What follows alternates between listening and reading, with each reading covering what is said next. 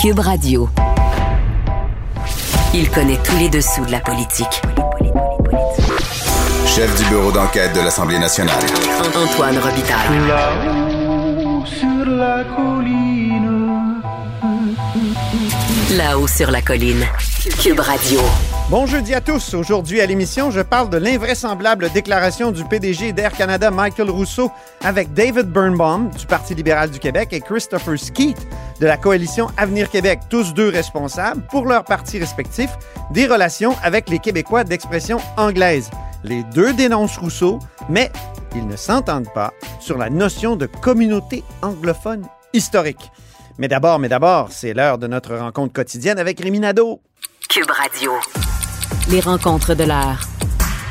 Rémi Nadeau et Antoine Robitaille. La rencontre Nadeau-Robitaille. Mais bonjour Rémi Nadeau. Bonjour Antoine. Chef de bureau parlementaire à l'Assemblée nationale pour le journal et le journal qui a travaillé fort aujourd'hui. C'est une grosse journée hein, ce jeudi. Et on commence tout de suite avec notre analyse sportive de la période de questions. Oui, monsieur.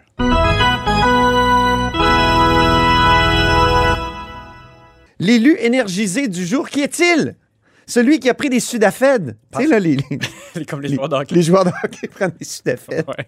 C'est qui? Ah, Il y avait Zdeno, Chara aussi qui, avait, qui buvait du Pepsi euh, ou du Coke, là, je me rappelle plus, sur le, blanc, sur le banc des joueurs. Euh, alors, Pascal Bérubé, député de Matane, péquiste qui avait l'air sur les stéroïdes euh, anabolisants aujourd'hui. Non, mais on voyait qu'il qu'il était dopé par la, la bévue euh, commise par euh, le dirigeant d'Air Canada, Michael Rousseau, euh, qui a prononcé un discours euh, pratiquement 100% en anglais devant un regroupement de, de gens d'affaires à Montréal et qui, par la suite, loin de s'en excuser, disait au contraire, c'est le fun à Montréal, on peut vivre parfaitement en parlant uniquement Oui. en anglais. Merci. Montréal. Oui, merci Montréal de m'accom- de m'accommoder autant. Donc, évidemment, il a affiché un mépris, une méconnaissance, un manque de sensibilité euh, à l'égard de, de sa société d'accueil, je dirais. Euh, et ça a fait bondir tout le monde. Alors, Il y a notre ex-collègue Pascal Derry qui est pogné pour être son attaché de presse Oui, à, Air Canada. Oui. Oh, yo, yo, ça Ah. doit pas être drôle c'est aujourd'hui. ça, ancienne journaliste Oui, qui, a de dû, TVA. euh, qui a dû avoir du mal à trouver le sommeil euh, la nuit passée.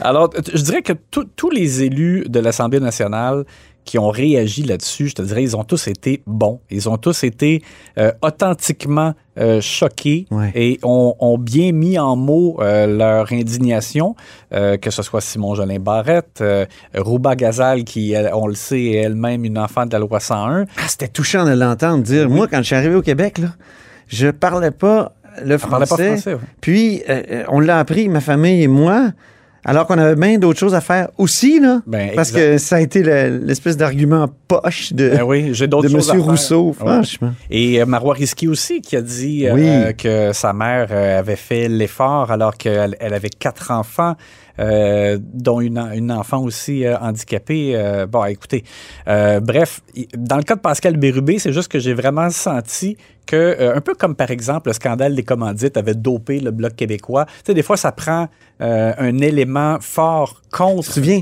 Bernard Landry disait que ces événements-là étaient pédagogiques. oui, Hein? c'est ça. Il nous enseignait quelque Parce chose. qu'ils font la démonstration de, C'est ça. de, de- de ce qu'on n'aime pas, en fait. Et, et donc, euh, Pascal Bérubé, et euh, j'ai trouvé, a été très fort euh, là-dessus. On va entendre un extrait de ce qu'il a dit avant la période de questions. Et hier, ce qui s'est passé nous a réconfortés à l'effet que notre combat était le bon. Et ce n'est pas la loi 96 actuelle qui fait peur à ces gens-là. Ce n'est pas le statut constitutionnel actuel du gouvernement qui s'accommode bien de la Fédération canadienne qui leur fait peur. Ils n'ont pas peur. Et non seulement ils n'ont pas peur, ils le disent maintenant avec une grande candeur. Je m'adresse à mes concitoyens du Québec et je leur dis que ce qui s'est passé hier au Québec n'est pas banal. Et ça existe. Le seul problème, c'est qu'il n'y a pas un micro à chaque fois. Si le Québec ne prend pas des mesures pour réaffirmer qu'on est maître chez nous et que le Québec, son cœur bat en français dans toutes les dimensions de notre vie collective, on perd la bataille. Oui, c'était puissant. Inspiré, inspirant, et Pascal Bérubé en a profité pour ramener le rôle historique du Parti québécois euh, dans la défense de, de la langue de, de, la société québécoise. Alors, euh, Mais il a dit une fausseté. Ah. On n'a jamais fléchi. Moi, je pense qu'en 96, même Louise Baudouin, à Ouais, ce micro, l'ancienne ministre de Lucien Bouchard, a dit qu'il aurait fallu faire quelque chose en 96. oui, elle avait des Alors qu'il y avait un rapport. Ouais. José Legault, notre collègue chroniqueuse, avait travaillé sur ce rapport-là et c'est Jean-François Lisée puis Louise Baudouin qui avaient organisé le, la- la- le tablettage. Oui, tu as raison.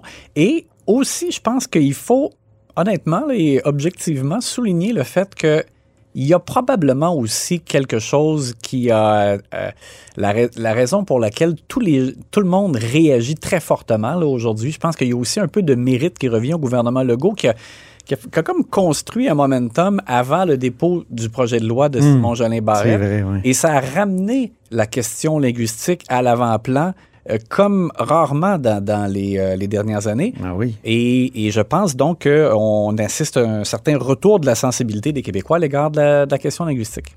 L'exagération du jour, euh, Rémi, quelle est-elle? Alors, un petit pot après le- les fleurs pour, Oui, c'est pour vrai. Simon Jolin Tu viens Barrette. de- C'est juste, Oui. que, c'est juste que Simon Jolin Barrette, qui répondait euh, des questions des libéraux au Salon Bleu, a dit euh, si j'étais au PLQ présentement, je serais gêné de poser des questions. Parce qu'il disait Philippe Couillard, lui, se promenait dans le monde et ne parlait pas français.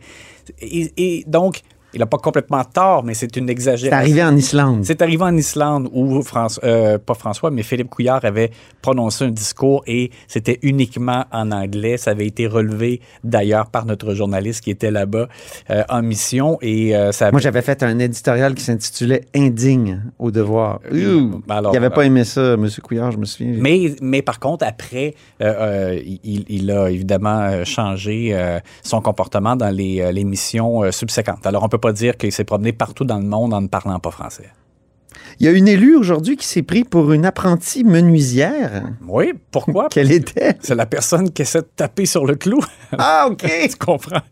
oui, oui, de marteler. Oui, c'est ça. C'est que je sens donc que Marois Risky tente de robergiser Jean-François Roberge sur la question des, des tests pour la qualité de l'eau, comme elle l'a fait euh, avec un certain succès pour la qualité de l'air. Euh, tu te rappelles que lorsqu'elle a commencé à poser des questions sur la qualité de l'air dans les écoles, puis le fait qu'il n'y avait pas de purificateur ou de, euh, de lecteur de, de, de, de- de CO2, etc., euh, ça a pris un peu de temps, on dirait, avant qu'elle, à un moment donné, elle a réussi, dans le fond, comme à construire justement un peu un momentum et que ça devienne une, euh, une préoccupation et que ça prenne de la place euh, médiatiquement. Et là, on dirait qu'elle qu'elle laissait la même chose parce que même si elle n'avait pas de nouveaux éléments aujourd'hui, elle est au Salon Bleu, même question. Euh, faut dire qu'il y a une joueuse de moins du côté des libéraux, donc ça, ça libère un peu d'espace euh, pour poser des questions. Et Marois Risky, qu'on n'avait pas beaucoup entendu depuis le printemps dernier, là, elle est revenue en force. C'est vrai, elle est vraiment dans le premier trio. Oui, oui, effectivement. Elle a euh, repris du temps de, de patinoire. Il y a un lien avec le départ de Marie Montpetit. Ben- Surtout que Marois Risky essaie de poser des questions au ministre de la Santé. Elle- oui, elle. euh, en- Encore en- aujourd'hui, hein? Mais Jean-François Robert, j'ai bien dit, euh, les appareils ont été vérifiés. euh, il le dit, on ne joue pas avec la, la sécurité des enfants. Bon, Ouais. mais on verra. Est-ce que ça va coller? Est-ce que ça va décoller? J'ai un doute, mais on voit visiblement après l'air, l'eau, euh, peut-être la, la terre prochainement pour Maroiski. Les trois éléments. C'est ça. Il y a eu un scoop en plein Salon Bleu aujourd'hui. Ben oui, bravo. C'est euh, Guy Wallet hein, qui l'a lancé. Oui, Député indépendant. député indépendant de Chomédé euh, qui arrive à la période des questions et il avait raison de dire que le 26 octobre, il avait posé une question. Il a dit J'ai posé une question intelligente. et- Intelligente. Et, j'ai pas eu de réponse. drôle. Mais c'est vrai. Oui. Il avait raison. Euh, parce que Geneviève Guilbeault avait complètement là, patiné de gauche à droite sans, sans jamais euh, répondre euh, directement.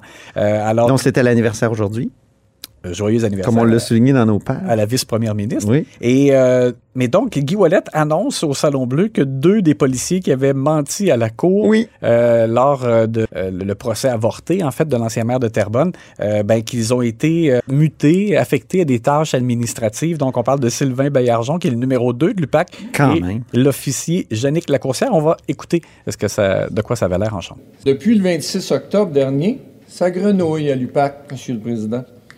Deux des policiers ayant menti à la Cour ont été visés par des actions administratives, soit le numéro 2 de l'UPAC, Sylvain Baillargeon, et l'officier Jannick Lacourcière.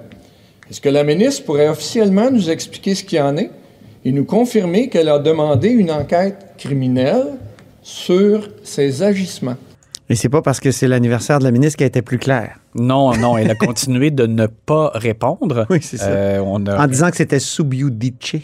Oui, mais en fait, C'est-à-dire, c'est devant les tribunaux. Ça a pris un peu de temps encore, je dirais, avant que bon qu'elle finisse par dire que le- comme il y a eu une décision de la Cour et que le, le DPCP étudie pour éventuellement porter en appel, il faut attendre un délai de 30 jours. Donc c'est pour ça qu'elle ne peut pas commenter davantage. Mais bon, elle aurait eu avantage à le dire dès qu'il y a eu des questions posées là-dessus Ben là, oui. la semaine dernière.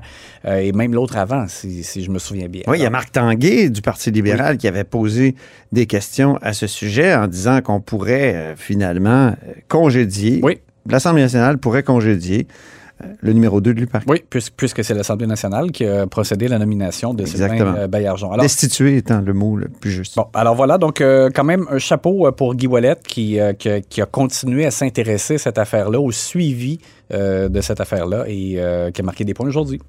Dossier Charabia maintenant. Il y a de la relève à l'Assemblée nationale. Jadis, on avait Laurent Lessard, le ministre libéral, pour faire des phrases incompréhensibles. Mais là, il y a vraiment de la relève. Oui, le ministre Pierre Dufour euh, des Forêts, écoutez, on veut pas se moquer, mais on rit un peu. C'est parce que M. Dufour euh, a un peu de mal à énoncer clairement, surtout euh, lorsqu'il se lève à la période des questions euh, pour répondre aux membres de l'opposition. Et ça a été encore un peu le cas aujourd'hui. C'était plutôt laborieux. C'est Greg Kelly qui a posé une question sur les négociations entre les Atikamekw, le ministère de la Forêt et les entreprises forestières. Et on va entendre un bout de ce qu'a répondu Pierre Dufour. éléments d'information qui étaient dans le dernier article au niveau de la presse. Par contre, et je suis préoccupé parce que, veux, veux pas, quand on entend des choses comme ça, c'est important quand même de se les adresser. Et j'aimerais signifier aux collègues de, qui, re- représentent le, secteur euh, de, de Jacques Cartier, excusez. Donc, euh, bon, on s'aperçoit qu'il y a peut-être quelque chose à travailler là-dessus. Et c'est justement ce que je m'adresse directement avec mon ministère à cet effet-là présentement. Mes oreilles saignent, Rémi. Non, mais dans le c'est ce que je m'adresse, on dirait qu'il s'envoie une lettre à la poste. Alors, euh, bon. Comme quand tu t'écris un courriel à toi-même. Oui, c'est ça. Il y avait aussi un beau haut niveau, là, euh, fautif, mais bon, effectivement, ça faisait un peu mal aux oreilles, euh, cette question d'adresser des problèmes, parce qu'on aborde des Oui. questions ou des problèmes, mais on, on les adresse pas. Ah oui, ça faisait mal. Merci beaucoup, Rémi. À demain! On se parle demain pour le prix steak et le prix tarte au sucre.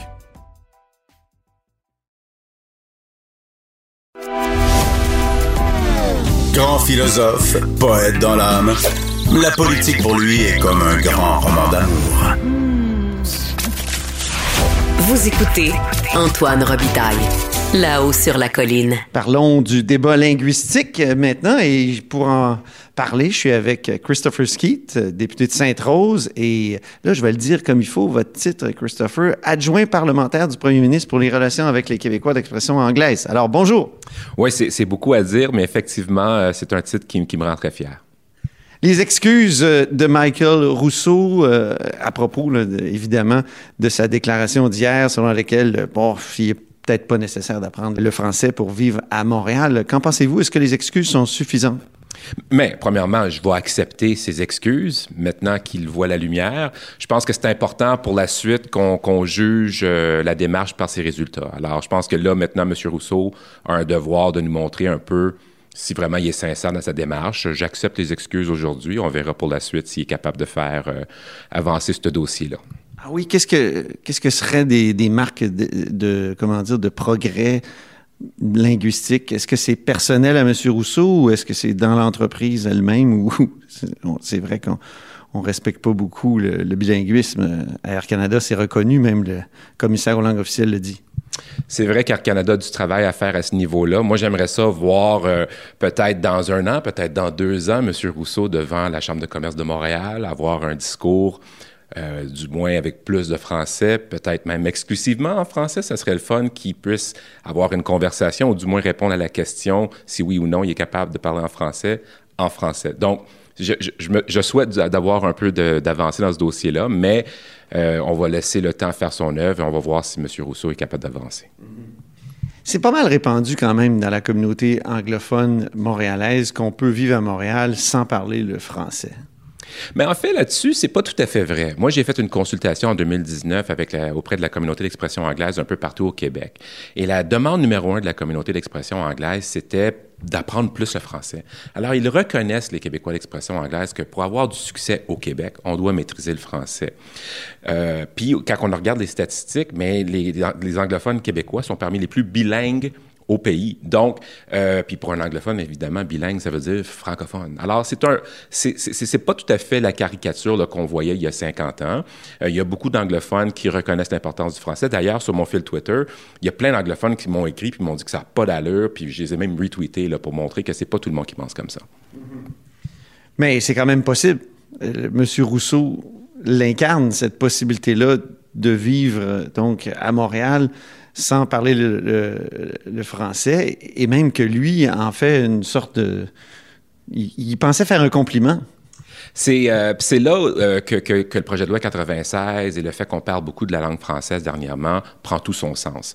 Euh, D'avoir un commissaire indépendant, ce qu'on va retrouver dans le projet de loi 96, va enfin, pour une fois, dépolitiser la langue au Québec. Il faut avoir des rapports qui nous disent qu'est-ce qui se passe, pas se réveiller après 15 ans de, de, de, gouvernance libérale, puis oups, tout à coup, il y a plein de rapports tablettés qu'on commence à voir. Fait que je pense qu'il faut dépolitiser la langue. Je pense que ça, ça serait très rassurant pour la communauté anglaise. Et oui, faut absolument avoir un qui nous permet de comprendre l'état du français à Montréal. Et si une personne est capable de vivre 14 ans à Montréal, euh, sans parler français, ni l'apprendre quand on est marié avec une francophone, je pense qu'à quelque part, c'est des drapeaux euh, rouges.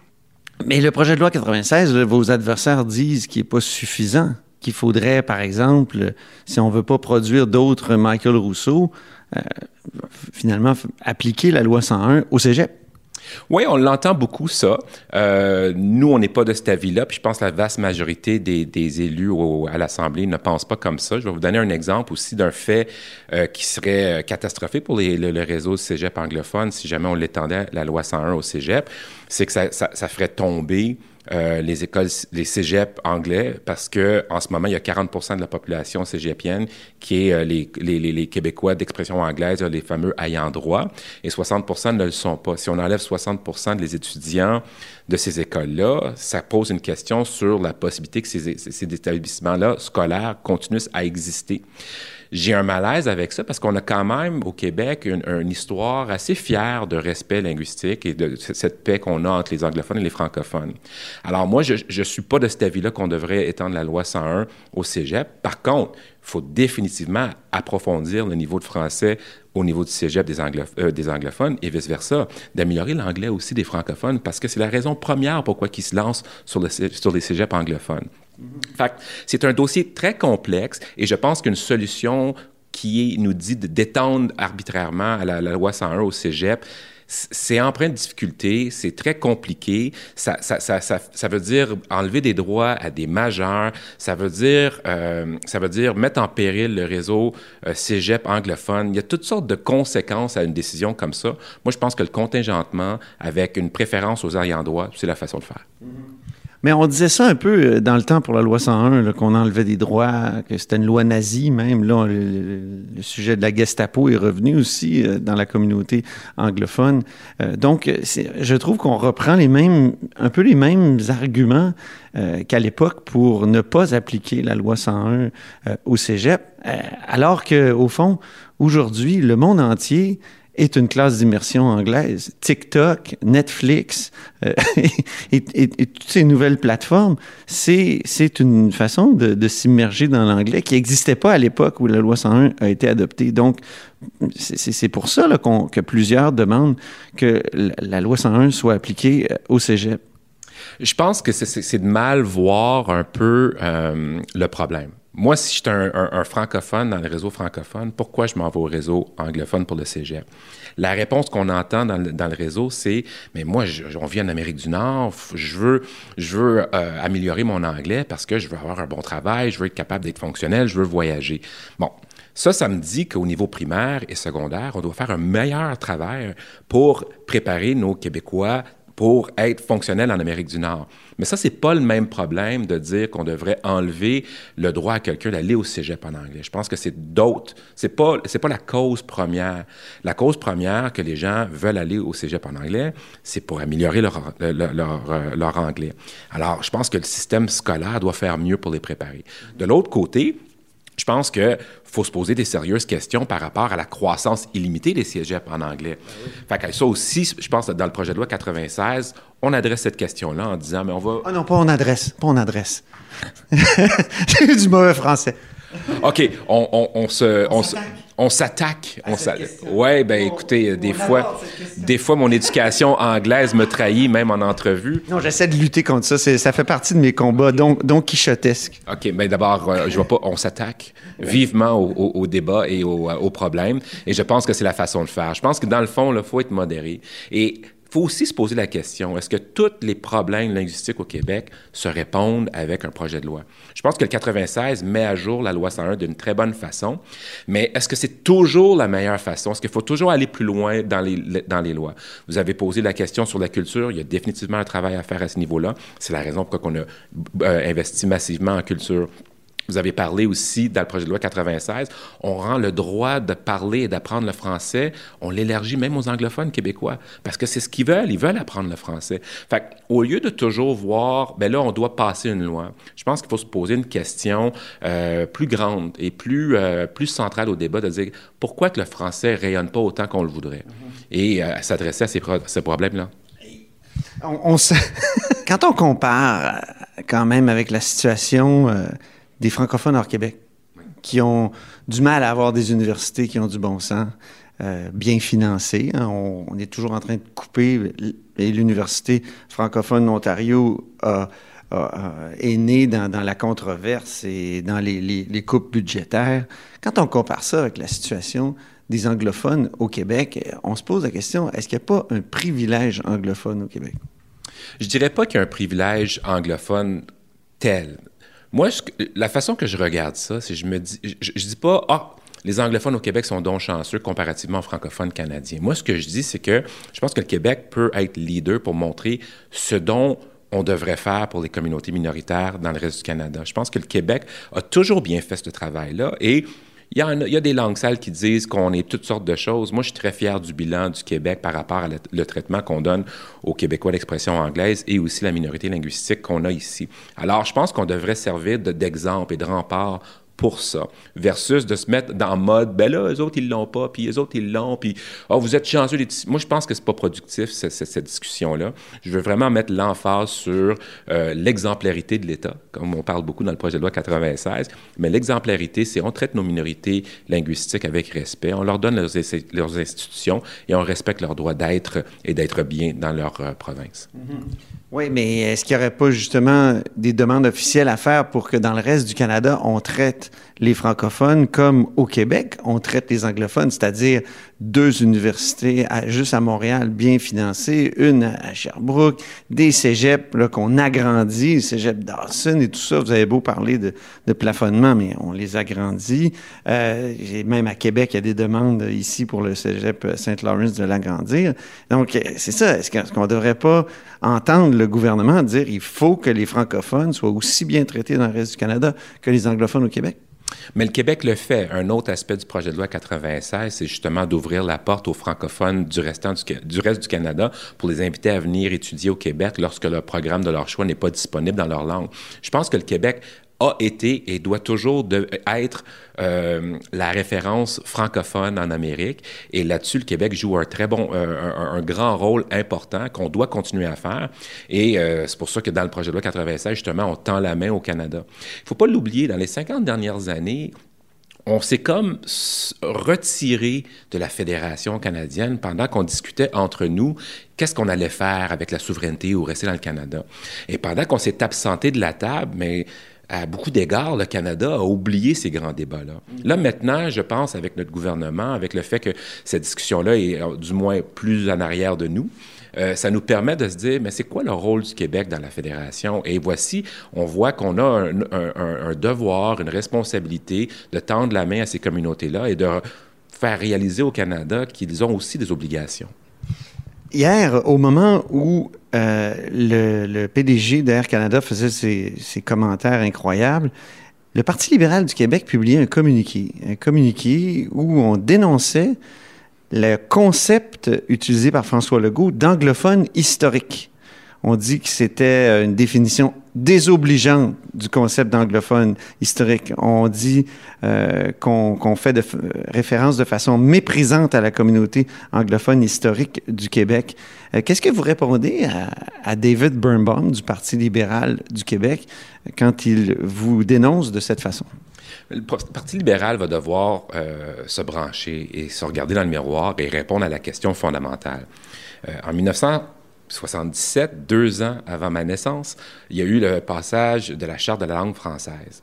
La charte, elle est très claire. Elle dit qu'un anglophone né au Québec, éduqué au Québec, a le droit de fréquenter un établissement scolaire au Québec. Un immigrant n'a pas le droit. Ça, c'est un choix qu'on a fait il y a plus de 44 ans, quand je fais les mathématiques en arrière. là. 44 ans. Donc, euh, pour moi, la question, elle est réglée. Qui est un francophone, qui est un allophone, qui est un, euh, un ayant droit, qui ne l'est pas? Alors, moi, je pense que le Parti libéral, quand il sous-entend euh, que c'est méprisant d'identifier une personne qui est un ayant droit versus pas, euh, je comprends pas la ligne d'attaque ni la pensée derrière ça. Et d'autant plus, euh, cette, référence-là n'enlève rien à une personne qui peut se sentir membre d'une communauté, mais sans pour autant avoir le droit. Euh, je vais vous donner un exemple. Euh, si je suis un Américain puis je, je tombe en amour avec une Québécoise, euh, ben c'est sûr que je vais avoir un sentiment d'appartenance peut-être avec la communauté d'expression anglaise, mais ça ne change pas le fait que je ne suis pas un ayant droit et je n'ai pas le droit de fréquenter une école euh, en anglais. Alors, il y en a qui veulent changer ça. Nous, on pense que ça a été réglé en 77, cette question-là. Pense Qu'est-ce que ça aurait comme effet si on acceptait la définition libérale de, euh, ben, historique?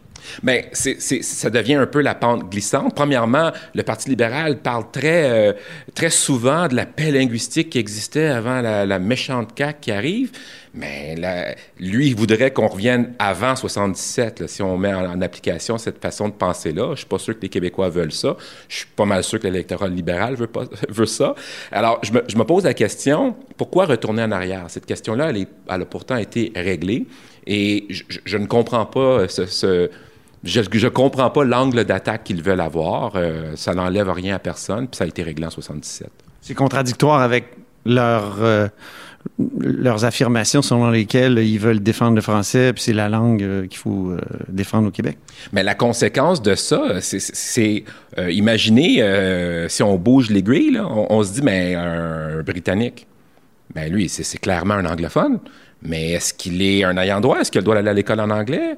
Euh, un, Jamaïcain, comme le premier ministre avait dit il y a quelques semaines, ou euh, mon père vient de Trinidad et Tobago, euh, ça parle anglais à Trinidad et Tobago, les écoles sont en anglais. Alors, est-ce qu'un immigrant aujourd'hui de Trinidad et Tobago qui vient au Québec, c'est un ayant droit? Mais là, pourtant, pourtant, cette question, elle a été réglée en 1977. Alors, de quoi on parle ici? Vous êtes député de Sainte-Rose, donc sur euh, l'île de Laval. Euh, Il y a Mathieu Bocoté qui répète souvent que l'île de Laval est en phase de West Islandisation, c'est-à-dire que ça devient une sorte d'annexe. Euh, Est-ce que vous avez cette impression comme, comme député? Moi, je suis, euh, j'ai grandi à Laval, j'ai passé toute ma vie à Laval. Laval a beaucoup changé. 11% des Québécois qui s'établissent au Québec s'établissent à Laval. Alors, on a une forte croissance démographique. Alors, c'est clair que Laval est en transition euh, démographique. Mais j'irai pas jusqu'à dire, souvent, je lis euh, M. Bocoté, avec qui euh, je m'entends très bien, mais je suis pas d'accord avec lui sur cette question-là. À Sainte-Rose, en fait, on est un microcosme du Québec. On a 86% de francophones, 11% d'anglophones, puis on a 3% d'arabo- euh. Donc, on est exactement un microcosme du Québec. Moi, je pense que c'est pas différent à, Sainte-Rose que ça l'est euh, ailleurs, euh, au Québec. Je, je, je vois pas la différence, puis je vois pas ça. Pas difficile de se faire servir en français parfois là, sur l'île de Laval? On est dans la région métropolitaine de Montréal. Alors oui, il y a des instances où ça pourrait être difficile de se faire servir. Alors c'est la raison pour laquelle on agit dans, dans le cadre du projet de loi 96. Mais je je suis pas d'accord avec l'affirmation qu'on est dans le West Islandisation. Là. Je, je suis pas sûr que j'aime ce terme-là. Puis en plus, mais Laval est clairement une ville francophone à charte francophone. Merci beaucoup, Christopher Skeet. Avec plaisir. Merci beaucoup pour l'invitation. Grand philosophe, poète dans l'âme, La politique pour lui est comme un grand roman d'amour. Vous écoutez Antoine Robitaille, là-haut sur la colline. Le débat linguistique fait rage et on rencontre maintenant le porte-parole libéral pour les relations avec euh, les Québécois d'expression anglaise. C'est David Barnbaum, euh, député de Darcy McGee. Bonjour. Bonjour, M. Robitaille. Alors, les propos du PDG d'Air Canada, le, PDG Rousseau, créent la controverse. Il s'est excusé, mais est-ce que c'est pas répandu quand même dans la communauté anglophone cette idée que c'est pas grave de pas apprendre le français, on peut bien se débrouiller sans à Montréal? Dans un premier temps, il faut déplorer les constats de Michael Rousseau. On ne parle pas de euh, d'une chef d'une usine à Wichita dans le Kansas. Là, on parle du PDG d'Air Canada de euh, se prononcer uniquement en anglais à Montréal et d'avoir l'effronterie de dire que oh I'm pretty busy, je suis trop occupé, j'ai pas pris le soin d'apprendre le français euh, depuis mes 14 ans ici au Québec, c'est absolument aberrant. Et qu'on se rappelle que c'est pas une petite chose auxiliaire pour le PDG d'une compagnie aérienne qui a la responsabilité de pan-canadien. Et ces commentaires, ainsi je me permets de le dire, que ces excuses suggèrent que, bon, oups, il y a une petite chose qui aurait pu offenser quelques-uns, ça nous ont, euh, ont tous offensés parce que c'est inacceptable. Mais il a dit le mot testament. Euh, il dit, c'est comme, euh, hein, pour parler de Montréal, it's a, testament in, in Montreal. C'est comme, évidemment, c'est pas le sens français de testament, mais ça, ça a le sens de, ah, c'est formidable, dans le fond, que ça puisse être possible à Montréal. Et peut-être que même c'est un signe d'ouverture. Et, et, et, ça, j'ai l'impression que euh, la communauté anglophone prend parfois la question de la diversité euh, pour mieux défendre sa position dominante à Montréal. C'est mon impression. Euh, euh, pas sûr. Premièrement, une autre fois, une telle lecture de notre métropole, notre grande métropole au Québec, est en quelque part aberrant, naïf si on veut lui imputer de la bonne foi, mais inacceptable pour quelqu'un qui compte son rôle. Écoutez, est-ce que moi aussi, est-ce qu'on peut tous se réjouir que le Montréal est une ville francophone sur le plan international, ou ça se passe dans les autres langues aussi, ça c'est d'autres choses. Ça c'est d'autres choses.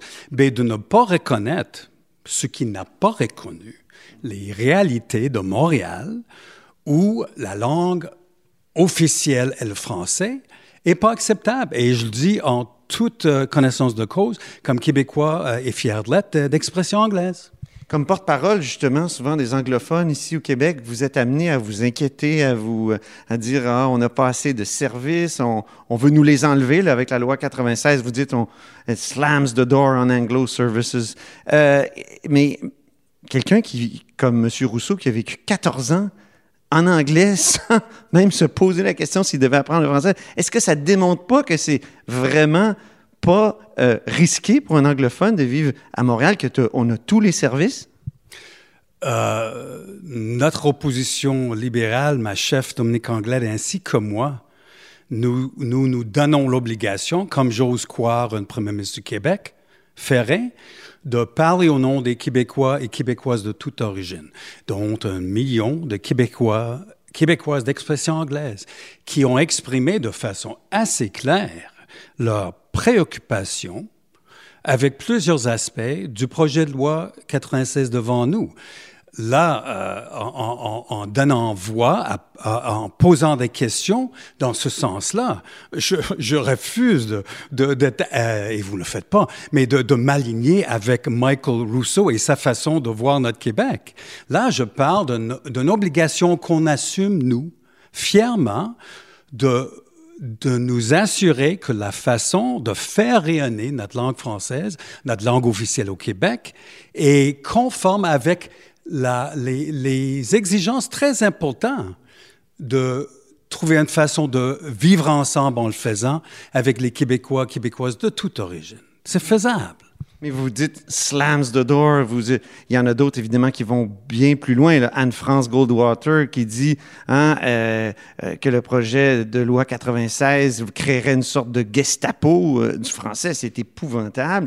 Et donc, est-ce qu'il n'y a pas une responsabilité des porte-paroles de la communauté de dire aux gens euh, vous n'êtes pas en danger. Euh, Pourquoi toujours On a l'impression que vous, vous fomentez la peur, vous, fomentez la peur à l'égard de la majorité francophone? Je vous avoue, euh, ça me surprend euh, euh, de constater mes implications, nos, implications de cette façon-là. Je me permets de, dire que ça fait 35 ans dans ma vie que je travaille pour bâtir les ponts entre nos communautés linguistiques en connaissance, en respectant, en me réjouissant des réalités francophones du Québec.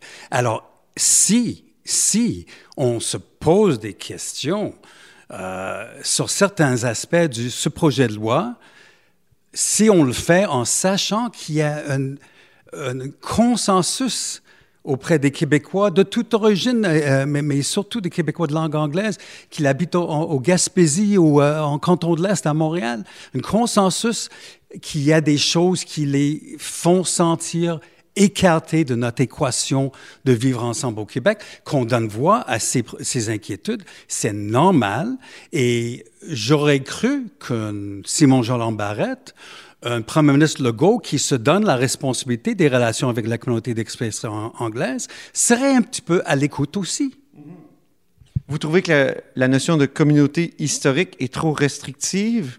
J'ai lu votre communauté, votre communiqué hier qui est paru euh, de façon un, peu euh, curieuse en même temps que le, scandale était créé par les propos de M. Rousseau. Donc, euh, vous, dites que la communauté historique anglophone, c'est pas une, bonne manière de, décrire la communauté? Oui, justement, et, je vous suis, Monsieur Robitaille.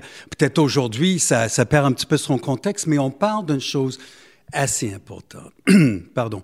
Le Premier ministre a utilisé ces mots anglophones historiques en connaissance de cause parce qu'il s'est précisé devant les journalistes le lendemain. Et ce qu'il a précisé, c'était afin de recevoir des services. Le critère qu'il met en, en place dans son esprit, c'est qu'il faut être éligible, ou il faut, il aurait fallu être éligible à, à l'école anglaise au Québec. Est-ce qu'on peut s'entendre que M. Legault, dans un premier temps, est en désaccord avec M. Legault, l'ancien ministre de la Santé des Services sociaux au Québec, est en désaccord avec Lucien Bouchard, Bernard Landry, Jacques Parizeau, pour pas dire Robert Bourassa, euh, Jean Charest, Philippe Couillard et euh, Daniel Johnson, depuis 35 ans, tel que prescrit dans la Charte de la langue française, ainsi que la loi sur les services de santé et services sociaux, il y a des services identifiés et désignés en anglais pour les Québécois et Québécoises d'expression anglaise. Aucun critère qu'il aurait fallu un test pour dire s'ils étaient éligibles à l'école anglaise. Et j'insiste sur une clarification. Est-ce qu'on peut se comprendre qu'on parle des Québécois d'expression anglaise? Je ne suis pas en train de nouveaux euh, euh, arrivants de Chili, de, de Bangladesh, euh, du Maroc, de, de n'importe où, qui a légitimement l'obligation de, de, de se préparer pour recevoir des services en français. Là, je parle des gens issus et qui font part de la communauté d'expression anglaise, qui ont été toujours reconnus pour de tels services. Monsieur Legault, contrairement à Jacques Parizeau et autres, dit le contraire cette semaine. Autrement dit, vous avez l'impression qu'un citoyen britannique ou un citoyen américain anglophone qui immigrerait au Québec euh, n'aurait plus droit à des services dans sa langue? Ça me semble un peu étonnant. là. S'il va au Jewish, là, je veux dire... euh, Mais je, mais- mais je vous invite de poser la question au Premier ministre. Je vous invite de poser la question au Premier ministre qui vient euh, cette semaine de chercher l'opportunité de clarifier ces mots anglophones historiques. C'est ces précisions qui nous euh, préoccupent. Alors, on va voir. Je, formule une question là-dessus, pas un constat officiel, mais c'est une question réelle. Mais on sait que 53% seulement des immigrants au Québec euh, sont transférés dans la communauté francophone euh, majoritaire. 53 seulement c'est peu. Euh, et, donc, il faut trouver des manières d'en- d'encourager euh, les immigrants à, se, joindre à la majorité francophone. Est-ce que c'est pas normal que, le gouvernement du Québec, quel qu'il soit, cherche à faire ça pour, pour, pour durer, quoi? Pour 53 c'est pas assez, là. Non, c'est pas assez et c'est tout à fait normal. Mais ce gouvernement, et surtout euh, Simon Jean Barrette, a une habitude euh, très développée de construire des épouvantails pour ensuite les démolir. Vous n'aurez jamais eu euh, entendre de ma voix, ni de ma formation, de notre opposition libérale, l'idée que ce n'est pas préoccupant, qu'il n'y a pas qu'on n'est pas rendu où il faut se rendre en termes de l'intégration, de l'accueil des immigrants et leur intégration en français dans leur vie publique au Québec. Y a-t-il des... Donc, vous allez voter pour la loi 96. Vous, avez, vous allez voter pour la loi 96.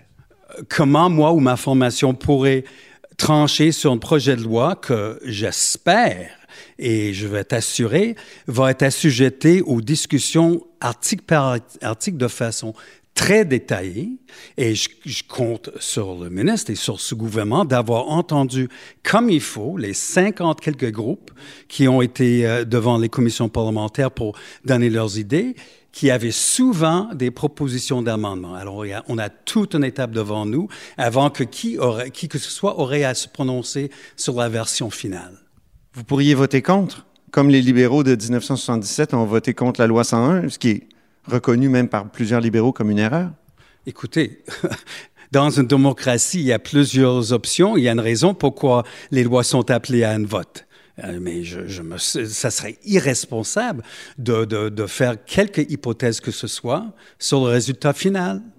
J'ai écouté votre discours, en, ben, une partie de votre discours en réplique au discours d'ouverture, puis vous sembliez vexé, froissé par le fait que le premier ministre a comparé les minorités francophones dans le reste du pays ou, à la minorité anglophone au Québec, si on peut parler de minorité dans, dans votre cas.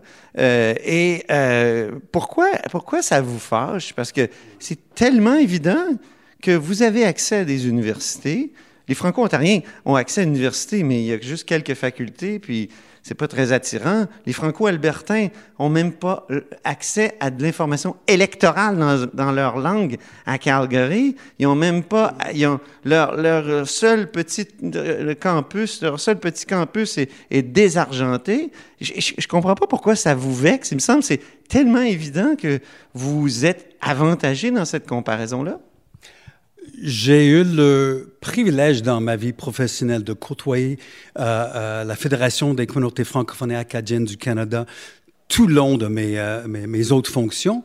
J'ai eu l'honneur d'avoir participé à la rédac rédaction d'une soumission, d'une intervention devant la Cour suprême dans la cause Maï, qui reste la pierre angulaire droit à, à, des droits scolaires francophones ainsi qu'anglophones à travers le Canada. J'ai été très impliqué dans la bataille pour sauver l'hôpital Montfort à Ottawa.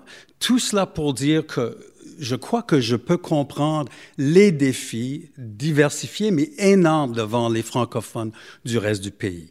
Là où ça me chicote quand euh, le premier ministre euh, suggère qu'on devrait se compter comme chanceux et content, on parle d'une communauté québécoise à part entière qui a, conjointement avec les gouvernements successifs, construire des établissements, des institutions qui appartiennent à vous ainsi qu'à moi. McGill, c'est pas une université uniquement anglophone. Ces centaines de lauréats Nobel font la fierté de nous tous au Québec. Collège Dawson aussi, même chose, où les gens se parlent souvent entre, entre eux en français. Écoutez, alors ceux qui me chicotent là-dedans. J'ai fréquenté McGill. Bon, peut-être à la faculté de droit, mais ailleurs, ça parlait pas mal anglais là, tout le temps.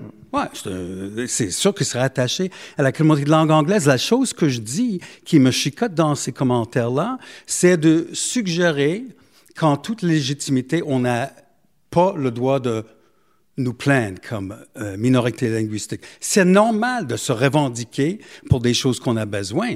J'ai jamais dit que ah, est comme au don, on, dit qu'on est des citoyens de deuxième classe et tout ça. Voyons donc. Mais on entend, on entend toujours ça dans, votre communauté, là. euh, des, propos comme ceux-là. On, utilise les catégories qui viennent des minorités vraiment euh, méprisées et de, de seconde zone ailleurs. On, dirait qu'on l'importe beaucoup dans le discours des communautés anglophones au Québec.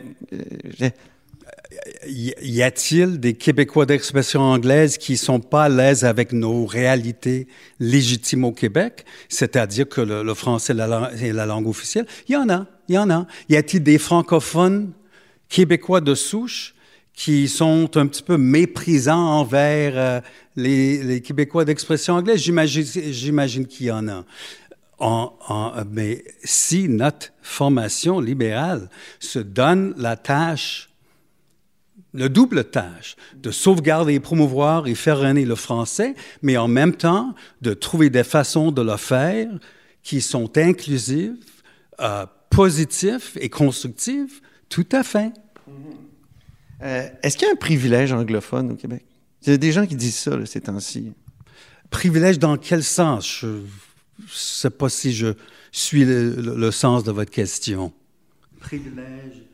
J'ai traduit un livre d'un spécialiste du multiculturalisme, Will Kimlicka, euh, de l'anglais au français. Et Will Kimlicka, il conclut que, par exemple, la loi sur les langues officielles fédérales a eu pour résultat surtout de faire en sorte que les anglophones au Québec euh, puissent vivre ici comme anglophones et que ça n'a pas vraiment aidé le français dans le reste du Canada. Euh, J'étais frappé parce que Will Kimlicka est loin d'être un, un militant, un expert du multiculturalisme. Donc, euh, c'est un, peu- ça mon propos. Est-ce qu'il n'y a pas une sorte de privilège? Euh, Vous parlez la langue dominante du continent et maintenant du monde, la langue de TikTok, la langue de, Netflix, euh, et, ça devient, je veux dire, le monde devient une espèce de classe d'immersion en anglais de toute manière. Monsieur, monsieur est-ce que je peux me permettre une distinction? Ben, on est là pour ça. Oui, justement, de moi, euh, je vais me permettre de m'e- m'exprimer ainsi. Je crois que quand moi je me trouve à Toronto, que j'adore comme ville, je me trouve presque autant à l'étranger qu'un Québécois de langue française de, de Chicoutimi. Je le dis parce que je ne parle pas, et quand on parle des préoccupations de la communauté d'expression anglaise, c'est des choses très terre à terre en ce qui concerne leur, leur, leur, leur, leur vœu et leur capacité de, de vivre pleinement au Québec. Je ne parle pas de la réalité qu'on partage une langue qui est la lingua franca du monde et qui est répandue partout en Amérique du Nord. Ça n'écarte pas, ça n'écarte pas les préoccupations de cette communauté en ce qui a trait au projet de loi devant nous. On veut continuer à des, des, Québécois, Québécoises à part entière. Et on a certaines revendications qui font écho dans les questionnements actuels de, ma formation politique et je trouve ça tout à fait normal. C'est là où je parle des épouvantails, de poser de quel... C'est vous, on pourrait dire que c'est vous qui faites des épouvantails. On sait très bien que quelqu'un qui appelle à l'hôpital qui dit « Je me suis coupé un doigt, I cut my, my, my, my finger ». Est-ce qu'il va se faire dire « Ah, on vous répond pas parce que vous parlez pas français » on sait très bien que c'est, pas possible, que c'est, c'est pas comme ça que ça se passe. Mais, M. Robitaille, premièrement, j'ai vu presque chaque jour de ma vie la bonne foi, la chaleur, euh, les, façons de vivre ensemble de nous tous ici au Québec. Et c'est une des raisons pourquoi j'adore vivre ici je suis fier d'être né ici. Mais c'est comme un mariage. On signe souvent un contrat quand même de, de mettre les choses au clair dans la loi afin d'assurer que certains services identifiés et désignés en région surtout, mais à Montréal aussi, soient disponibles en français. Et le premier ministre, en anglais, m'excuse, en anglais aussi, euh, aussi qu'en français. Le premier ministre nous invite à nous poser des questions sur ces lois-là, avec ses commentaires de la semaine passée et avec le projet de loi 96 tel que rédigé actuellement. Ben, C'est un bon mot de la fin, même si on aimerait continuer de discuter. Merci beaucoup, David Birnbaum. C'est un plaisir de vous rencontrer ici dans votre bureau au Parlement. Pareillement, merci beaucoup. Et c'est ainsi que se termine La Haut sur la Colline en ce jeudi. Merci beaucoup d'avoir été des nôtres. N'hésitez surtout pas à diffuser vos segments préférés sur vos réseaux. Ça, c'est la fonction partage. Et je vous dis à demain. Cube Radio.